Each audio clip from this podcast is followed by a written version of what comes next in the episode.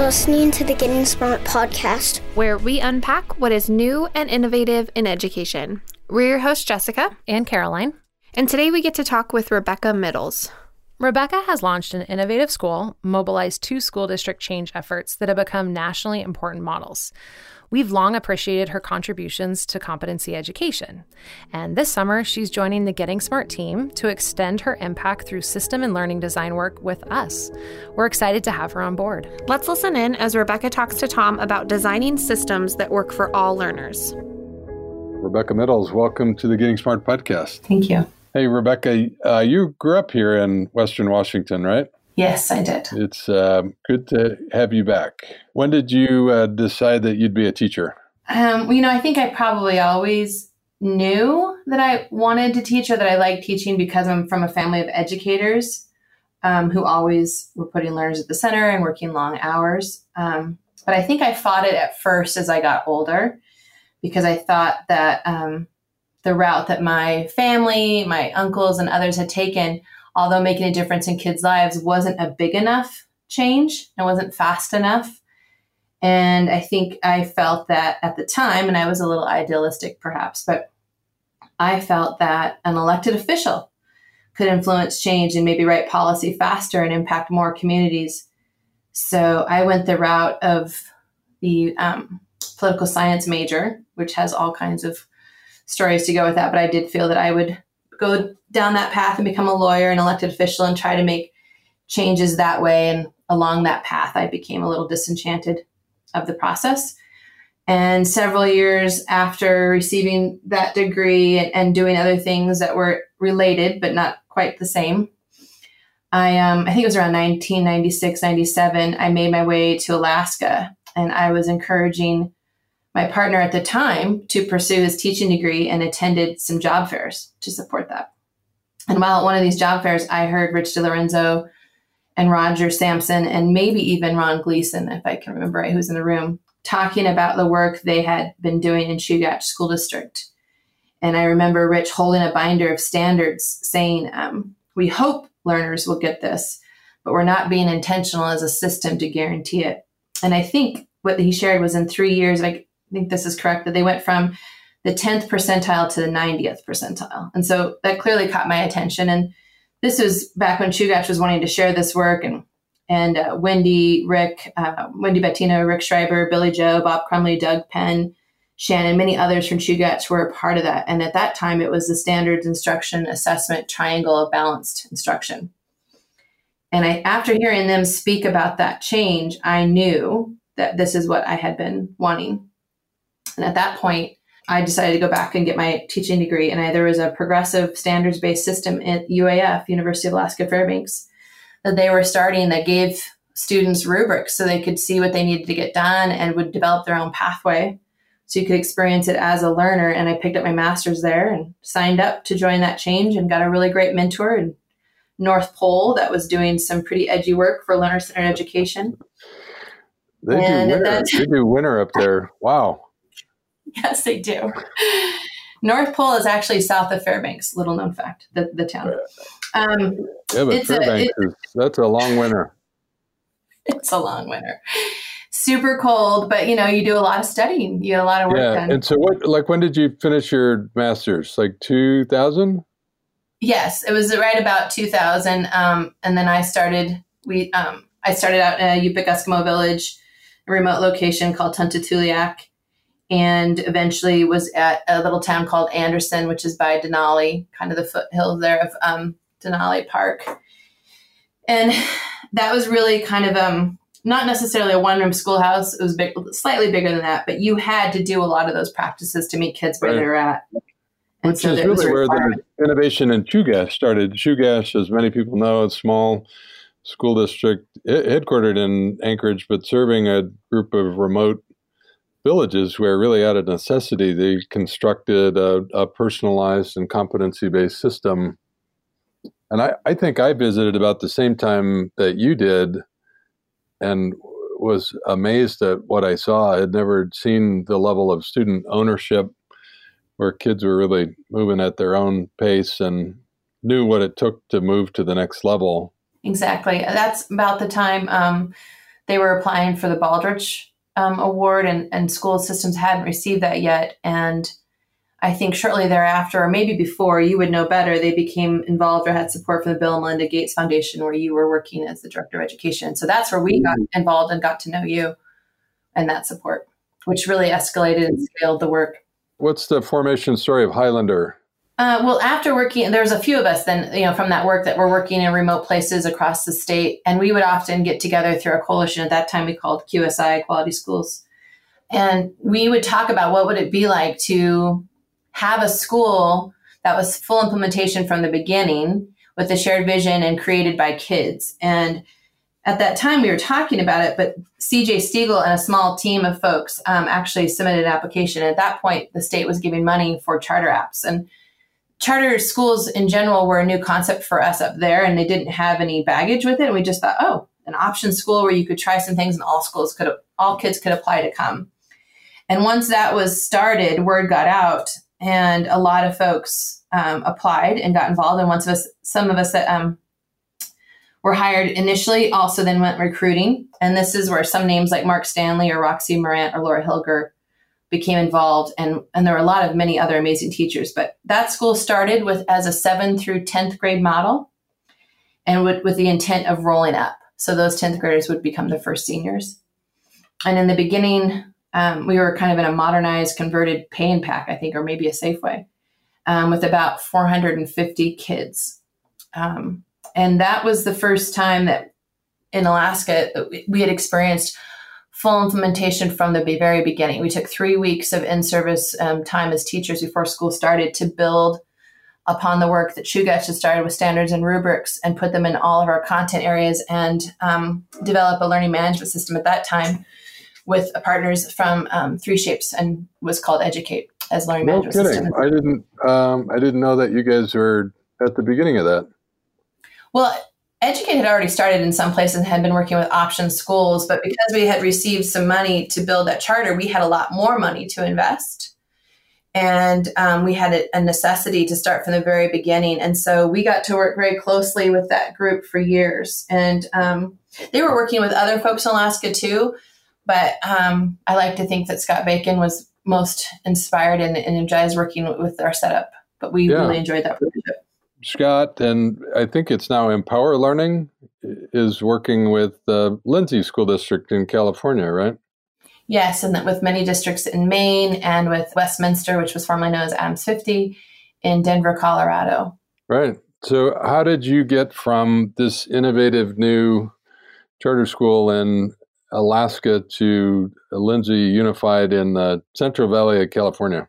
Well, um, I think at, at that point, there had been a lot of foundational work to talk about the model and what it looked like, but there was a lot of um, conversation about, um, well, you can do that in Alaska. It's remote. You have the right demographic. You have oil and gas money, or you have money to support learning, change, and dynamic systems. And as we were um, began consulting, I think before I went to Lindsay, I had been consulting for RISC for almost five years and had worked with Maine and, and Denver and other schools. And what I saw is that I wanted to get back into it because Common Core had occurred during that time. And there was a lot of concern that Common Core was different. And could you do the same model with Common Core? And I saw the opportunity in Lindsay, and we got to be a part of it, got to help do. We were lucky enough to write parts of the Race to the Top grant. We had been consultants already for Lindsay. And so I'd already worked with Virgil as a principal. And in fact, Virgil as a principal and Tom Rooney as assistant superintendent when they first started looking at models and systems came up to Anchorage, and I got to see them when I was an administrator at Highland Tech and got to show them the school way back in the beginning. So we had a relationship.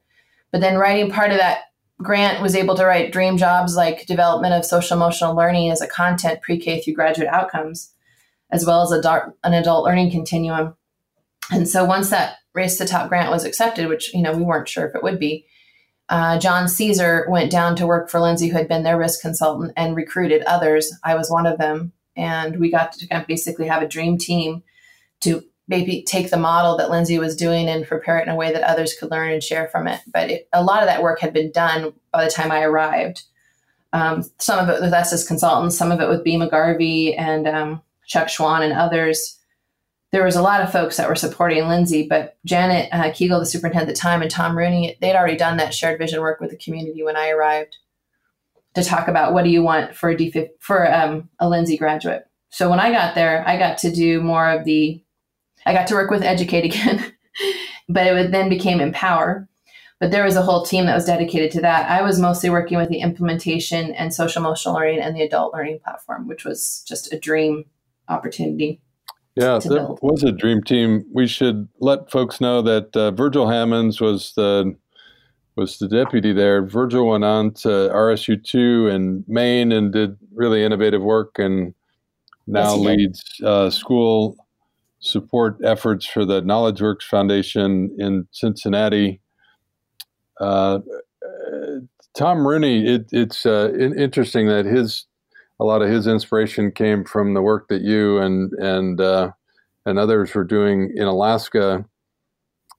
Uh, but his community conversations were really important foundational work there, isn't that right?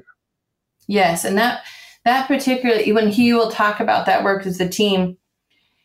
Um, Chuck Schwahn and Bea McGarvey were big partners in their strategic design, but they brought in, I think, uh, just a little over 100 folks from the community to talk about what they wanted their um, graduates to look like when they left their system and how would we define that and what would we want teachers how would we want to define the teachers that we needed and how to support that and that work is still in play today and they reference that work to guide them through all changes and any obstacles any grants or any other work that they go after has to be aligned to that vision with the community and the community is always invited in to revisit that it's a very strong piece of the work that drove the innovation there so, how many years were you in Lindsay, and what what are your big takeaways about the work there?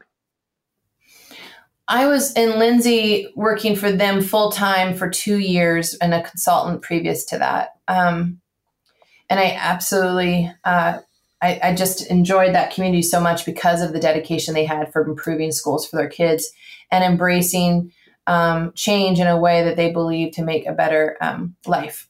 And you definitely have seen that in the in the data. Some people might just look at the data now and not see it but to see the growth over time and to know what changes have been made there um, the culture and climate scores from students and families is some of the highest in the state of california.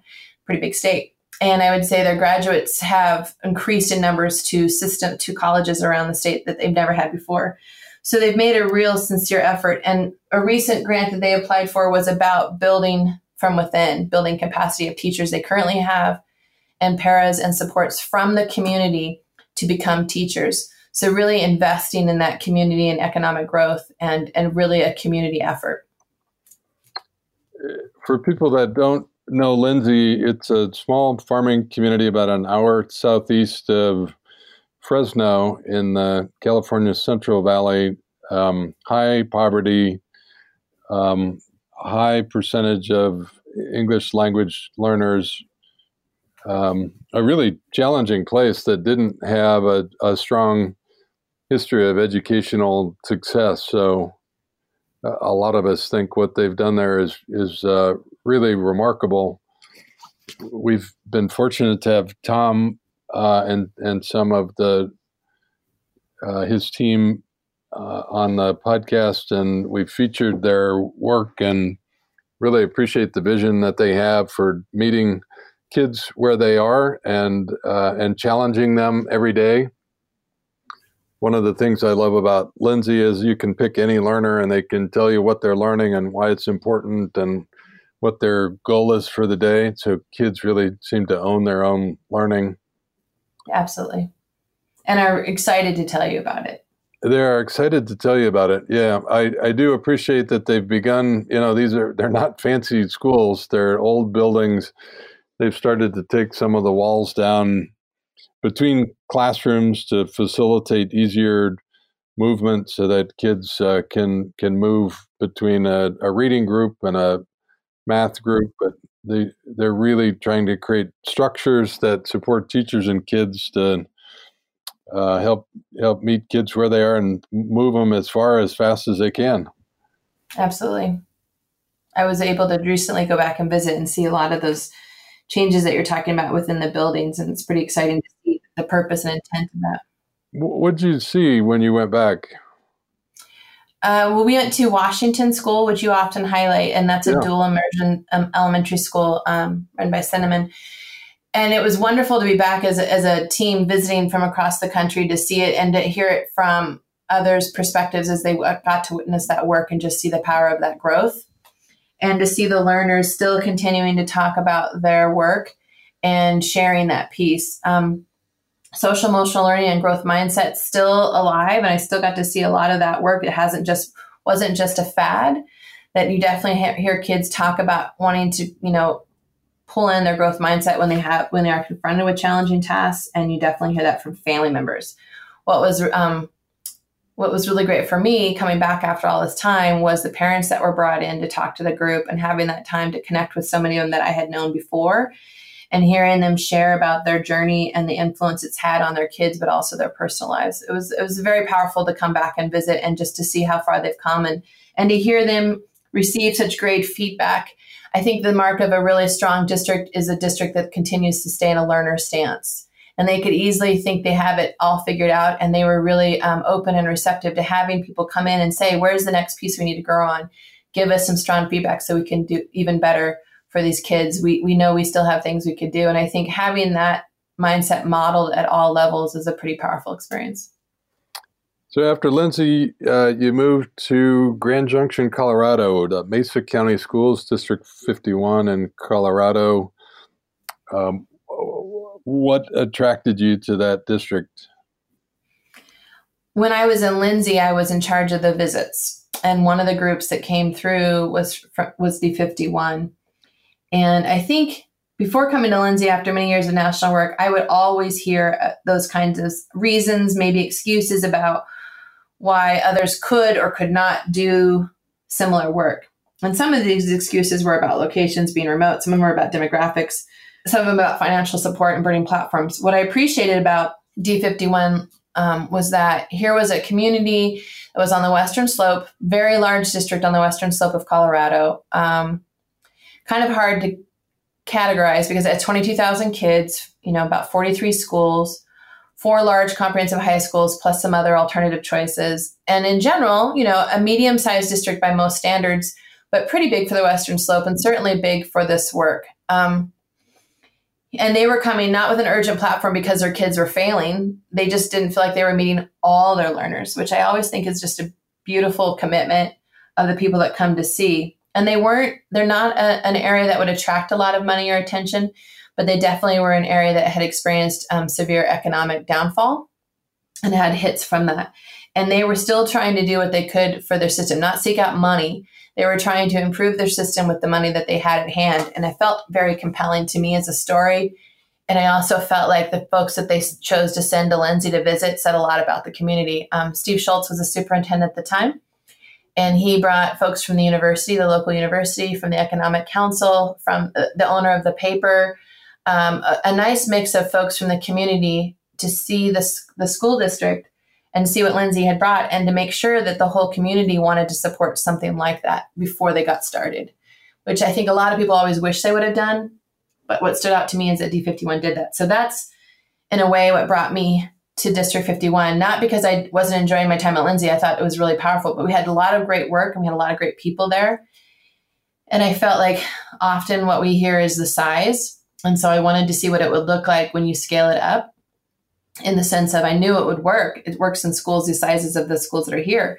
But as a larger system, as a district, what protocols and systems would you need to change at the district office level um, in order to support that work? And how would you truly meet that many schools where they are at in different levels, even within their own building, and help them move forward to personalized learning? That was a, a, a big challenge um, I knew that everyone deserved to experience this model and that we certainly proved it in sites that were similar sizes, but we hadn't done it in a district of schools like this. And so that was pretty enticing, and that's why I moved. Did I guess in terms of the foundational work, especially community conversations, did you see uh, some similar efforts to uh, the work that Tom had done in Lindsay? Yes, absolutely. And in fact, there's a little I didn't find this out until I got here, but there was a conference a ways back when I was still at Highland that we had done with Marzano as a partner. And what happened is a lot of folks were interested in, I was with, with RISC at the time, were interested in what RISC was sharing. and this was before a formalized partnership had happened later on, years later. And in that room was Lindsay and D51 and others. But I find that interesting now because it, the routes they took. It takes a lot longer for this work to move at a district this size. Um, and I think that they had heard a lot of stories there from people about what they had done initially to begin. And so they smartly had listened to lessons learned from folks and also things that they wanted to do. You could see evidence of that when I arrived. And we took a good two years to build a shared vision across the system so that it wasn't really just a vision of a few people shared out in a large community. And that takes time to build. You, you have to ask those questions about what do you want a D51 graduate to look like when they leave our system? How would you want them to be described? And how would you want our learning system to look to support that? Because in and of itself, personalized learning is not a vision. That's just the way you shape your system to achieve the vision you want for your kids. The vision is how you want to define your graduates and taking time to do that across the system thoughtfully um, was work that Steve and I got to be a part of and and build with others, Lee Grosso and a few others that really became a big piece of that with community leaders, community members who were trained to lead those conversations. It was it, I had not seen it done that way, and it was really exciting to be a part of. And I felt like we took the time to do the shared visioning piece um, and give it the time that it, it needed. So I, that was yeah, I appreciate one thing I appreciate about what you and Steve did was really build not only a, a vision of a graduate profile, but a a vision of a powerful vision of uh, learning, and then invited schools to grow into that framework, sort of recognizing that teachers and schools, um, like kids, move at different rates of speed, and you quickly had about seven pilot schools that that jumped in and moved quickly, uh, but you you gave other schools um, the time and support to move at their own rate. Is that a fair characterization yes, of the change strategy? Yes, I think so. And, you, and, it, and it is the dance. It's the dance at any level. It's a dance for a teacher. It's a dance for a leader. It's a dance for district office. But how you give people enough room to have that autonomous choice making, but also enough urgency to keep it moving forward.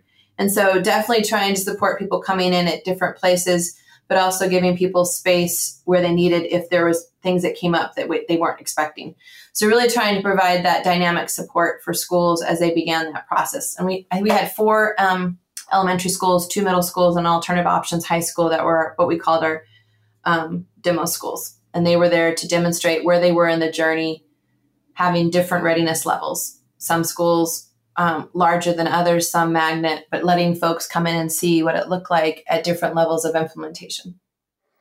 So uh, let's shift gears a little bit. I, would love to get uh, Rebecca's picture of uh, powerful learning. Um, you've got elementary kids of your own at home. You know, as you think about moving and, and looking for schools, what, what would you want a great week of school to be like for them?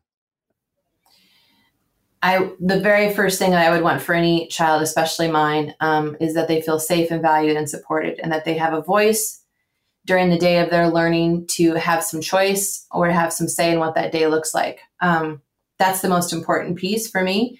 I of course want them to know what they're learning and why, and if it's not immediately contextual, that it's sequential. That some at some point, what they're learning will lead to something that they can use in real life.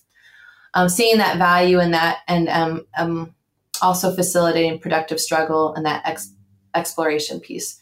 Those are really important pieces to me. And I am currently in a place where I'm needing to look at schools for my kids um, for this next year. And it's definitely on my mind when I go to visit schools now in a different way. I've always visited schools and given site feedback. But coming in as a parent, it has been um, a, a, different experience. It's, yeah, makes it real, doesn't it? It makes it real. yeah. When you when you think about uh, older students, uh, let's say high school age, what what would you hope for? Uh, what would you hope to see there?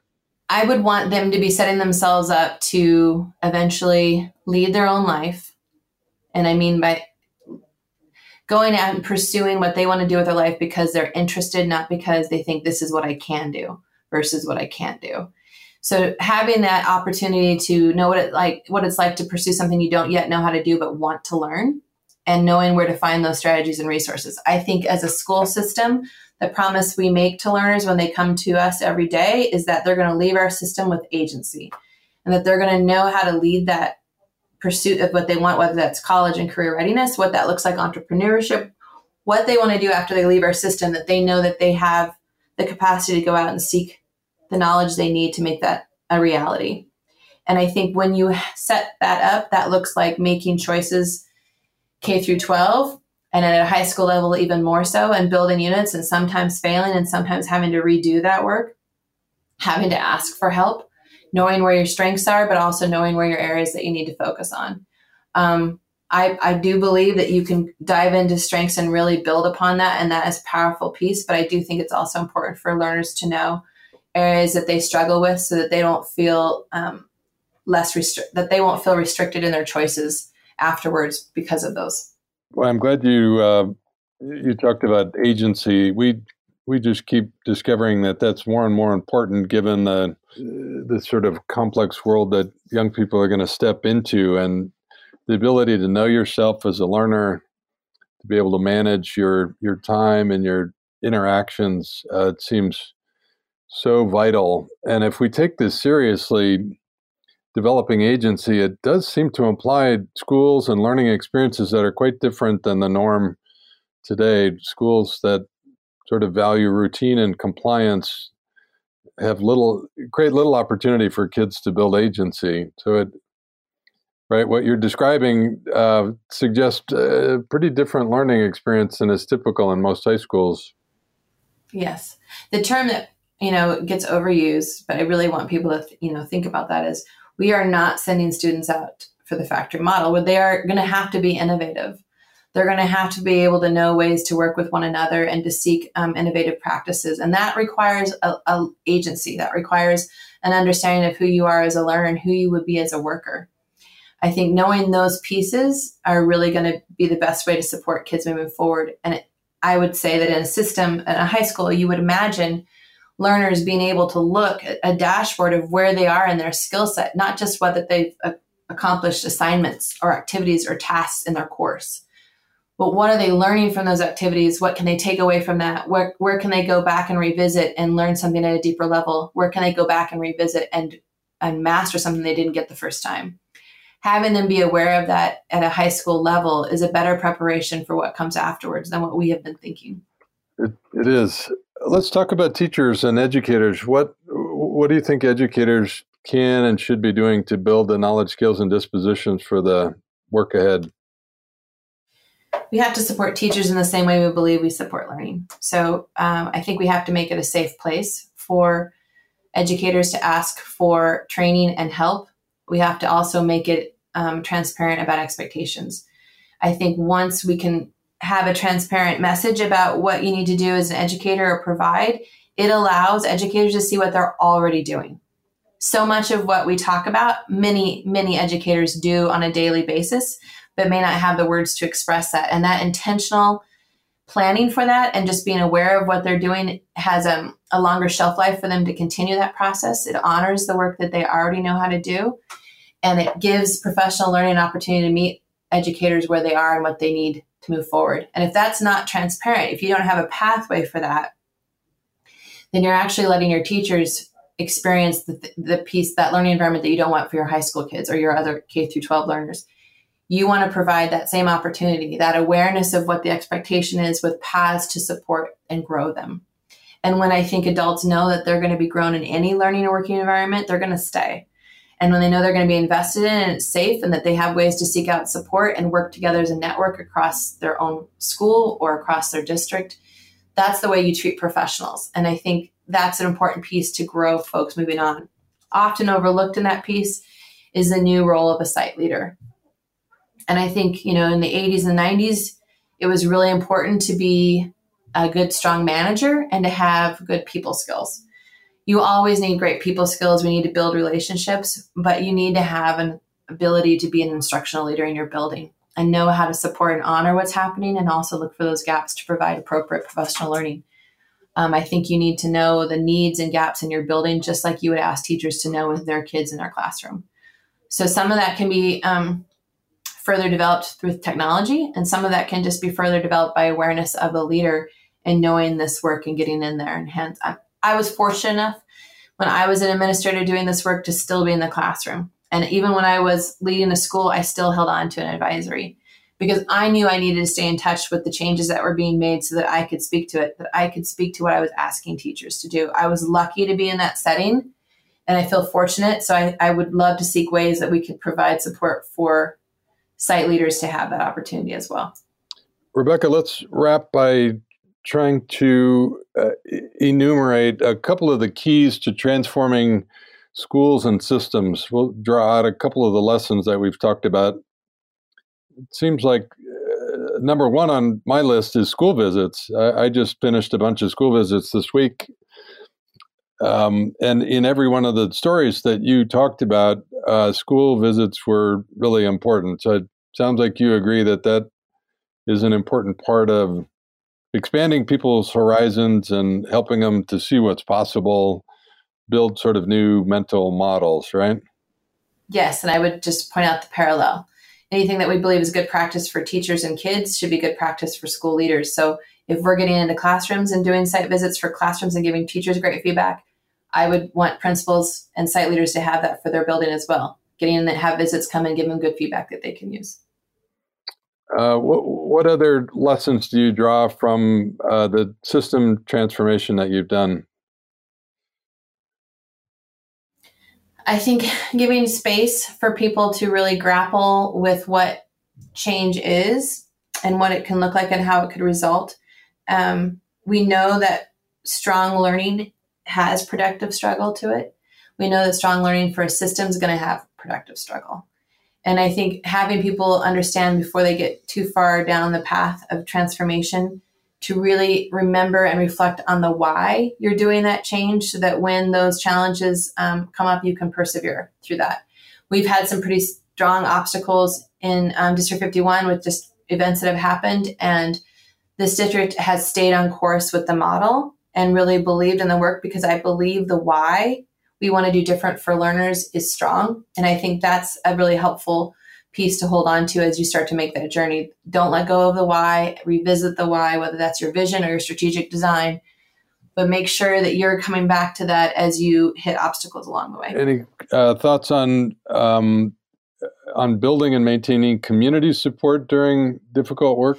That's kind of what I'm referencing. I mean, I think we put two years in our shared vision, but you have to keep doing it and you have to develop systems and structures in your system where you're inviting community members to come in, observe, give feedback, put them um, on committees. I mean, recently our board and our superintendent had people from the community and the district co-chairing um, committees. Although tough, you know, there was a lot of learning that happened on both sides. That was great for us. I think finding ways to systemically involve community members and parents and families within your school day, within your district setup is important piece to keep it alive and let people know that they're a part of that and sharing back with them when questions have arisen and you have um, answers, you need to make sure that you're sharing that or when you don't, you know, we're not really sure right now, we're investigating this piece. That transparency builds the trust. And I think that allows people to get involved and help support the work. Uh, Rebecca Midles, it's been great to have you on the podcast. It's been fun to be on this 20 year parallel journey in so many important places. Yes. Uh, we look forward to the next 20 years of trying to support school and system transformation uh, all over the world. Well, thank you for all the work you're doing and highlighting all of those journeys. Rebecca is a nationally recognized leader in system design that work for all learners. We're thrilled to have her joining our team. That's right. I'm excited for this summer with Rebecca. For more on building a performance based system in Mesa County, Colorado, be sure to check out episode 196. Likewise, if you want to learn more about Lindsay Unified, check out episode 176 for a discussion with Superintendent Tom Rooney. We've got them linked in the show notes. If you're interested in learning more about our design work, check out gettingsmart.com and send us a note on info at gettingsmart.com. We'd love to support you and your team. All right, that's it for today, listeners. Thank you, as always, for tuning in.